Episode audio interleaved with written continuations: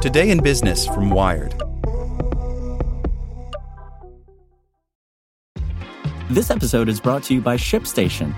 You know, some things take a lot of work, like sending little robots to far off distant planets. And just as that's challenging, so too is running a successful e commerce business, especially when there's so much to do. So I want to introduce you all to ShipStation. Now, I love using ShipStation because of its easy to use dashboard, which makes managing orders and printing labels a breeze and super smooth. Oh, and the customer service is just out of this world. It's exactly what you need to help grow your business. Sign up for your free 60-day trial at shipstation.com slash technews. That's shipstation.com slash technews.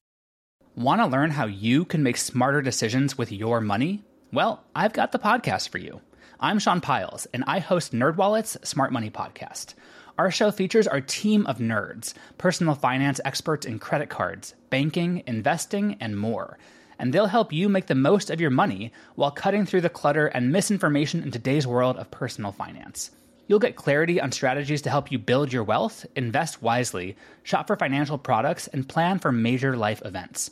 Listen to NerdWallet's Smart Money Podcast wherever you get your podcasts. Today in Business from Wired. Twitter groups offer India a COVID 19 lifeline.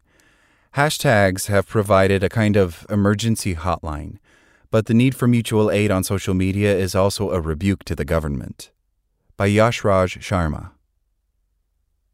In Srinagar, the city where I live in Indian administered Kashmir, the streets are deserted under a lockdown.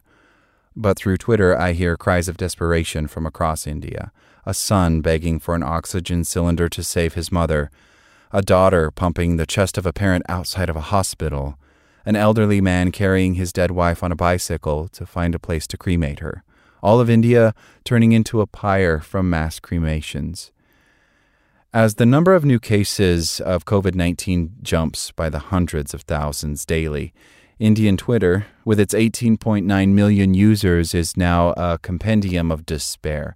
Yet it has also turned into something else a kind of citizens' emergency hotline where neighbors cry out to neighbors for help using hashtags like hashtag COVIDSOS and hashtag SOS India. A post gets traction. Other users reply with resources or tag other people, hoping someone, anyone, might be able to help.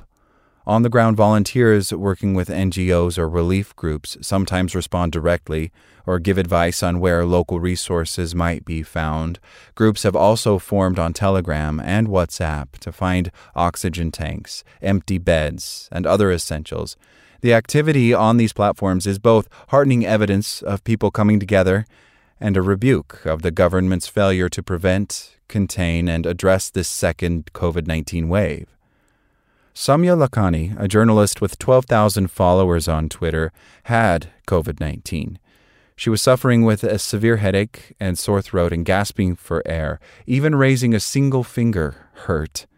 Unable to sleep, she logged into Twitter at 4 a.m. and retweeted calls of people who were in even more critical condition, trying to amplify and spread these SOS messages. One asked for help for a 37 year old nurse who worked at a COVID 19 center in New Delhi. She needs help, an ICU bed, please help. Prayer hands emoji. Hashtag COVID SOS, hashtag COVID emergency. Lakhani scrolled through her feed and frantically called or DM'd the numbers for resources she found listed there. An hour later, she tweeted again, She is no more. I was going on Twitter as the last resort after nothing online worked for me, said Lakhani, adding that her DMs are now flooded with requests from COVID 19 patients and the phone doesn't stop ringing. But with the rising demand and chaos across the country, the leads are drying up. We are losing track of 8 out of 10 people we raise an SOS for, she said. Where is the government? I have no one to reach to to out for help. How long can Twitter run the country for them? In January, at the World Economic Forum, Indian Prime Minister Narendra Modi, who leads the Hindu nationalist government, boasted of India's success in containing the new coronavirus. The country where 18% of the world's population lives has saved the world, entire humanity, from a major tragedy by effectively controlling corona, he said. But then, the guardrails came down. The government allowed masses of people to attend Hindu festivals, and ruling party members addressed political rallies with tens of thousands of attendees. All hell broke loose. Major hospitals in metropolitan cities ran out of oxygen, sick people died awaiting medical assistance, and the crematoriums ran out of firewood. People were left on their own.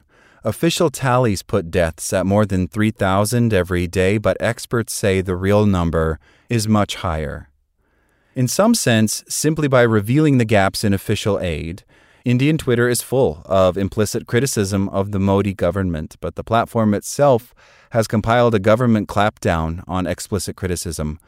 Twitter removed at least 53 tweets challenging the government's handling of the pandemic. New regulations in India require social media platforms to erase content that authorities deem unlawful. Twitter told the Washington Post that it blocked the tweets in accordance with local law.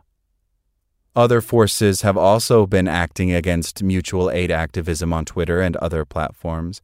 Megan Prakash, a New Delhi based journalist, had been running a group of volunteers working for COVID 19 relief and was an active part of other groups. From verifying leads on social media to passing them on to SOS groups, Prakash attended to nearly 400 calls every day. Then, after her phone number was widely circulated, she got a call from an unknown number. The caller, who identified himself as a police officer, threatened her with dire consequences of continuing. She disbanded her efforts immediately. Other social media organizers have also been targeted by trolls, two activists told me, derailing other mutual aid initiatives. The intimidating call Prakash received was followed by a flood of online abuse. Random people kept calling, asking me where I live, said Prakash. Next thing, they were stalking me on Instagram, texting on WhatsApp, saying they want to sleep with me. She continues to help people in need of COVID care on a personal level. I'm receiving more than 400 SOS calls every day. Some days are worse, she said. A lot of them are creepy guys calling, but I have to pick up every call. Missing one of them could cost someone a life. The Hindu nationalist government of Uttar Pradesh, a state in the northeast of India, has not only denounced the existence of the COVID 19 crisis, it has threatened to charge the critics, too. One leader of a mutual aid group there is an influential Twitter figure with more than 5,000 followers. He told me that he has decreased his online activity out of fear. Instead of trying to coordinate aid online, he now leaves his home every morning on his bike, going from one oxygen refill station to another. His friends, who would earlier gather only to get stoned, he said with a laugh, are helping him organize care for COVID patients in the city of 600,000 people. Clad in PPE kits and masks, they try to travel unnoticed by the police. Last week, one of the volunteers' mothers died of COVID 19 after she didn't get oxygen support and medical assistance in time. As a citizen, I'm angry. It feels like the end of the world. People are falling dead like flies around me. There are only funerals on streets and parks, he said. This government is killing people. It is clear we are on our own now. Like what you learned? Subscribe everywhere you listen to podcasts and get more business news at wired.com/business. Want to learn how you can make smarter decisions with your money? Well, I've got the podcast for you. I'm Sean Pyles and I host NerdWallet's Smart Money podcast. Our show features our team of nerds, personal finance experts in credit cards, banking, investing, and more. And they'll help you make the most of your money while cutting through the clutter and misinformation in today's world of personal finance. You'll get clarity on strategies to help you build your wealth, invest wisely, shop for financial products, and plan for major life events. Listen to NerdWallet's Smart Money Podcast wherever you get your podcasts.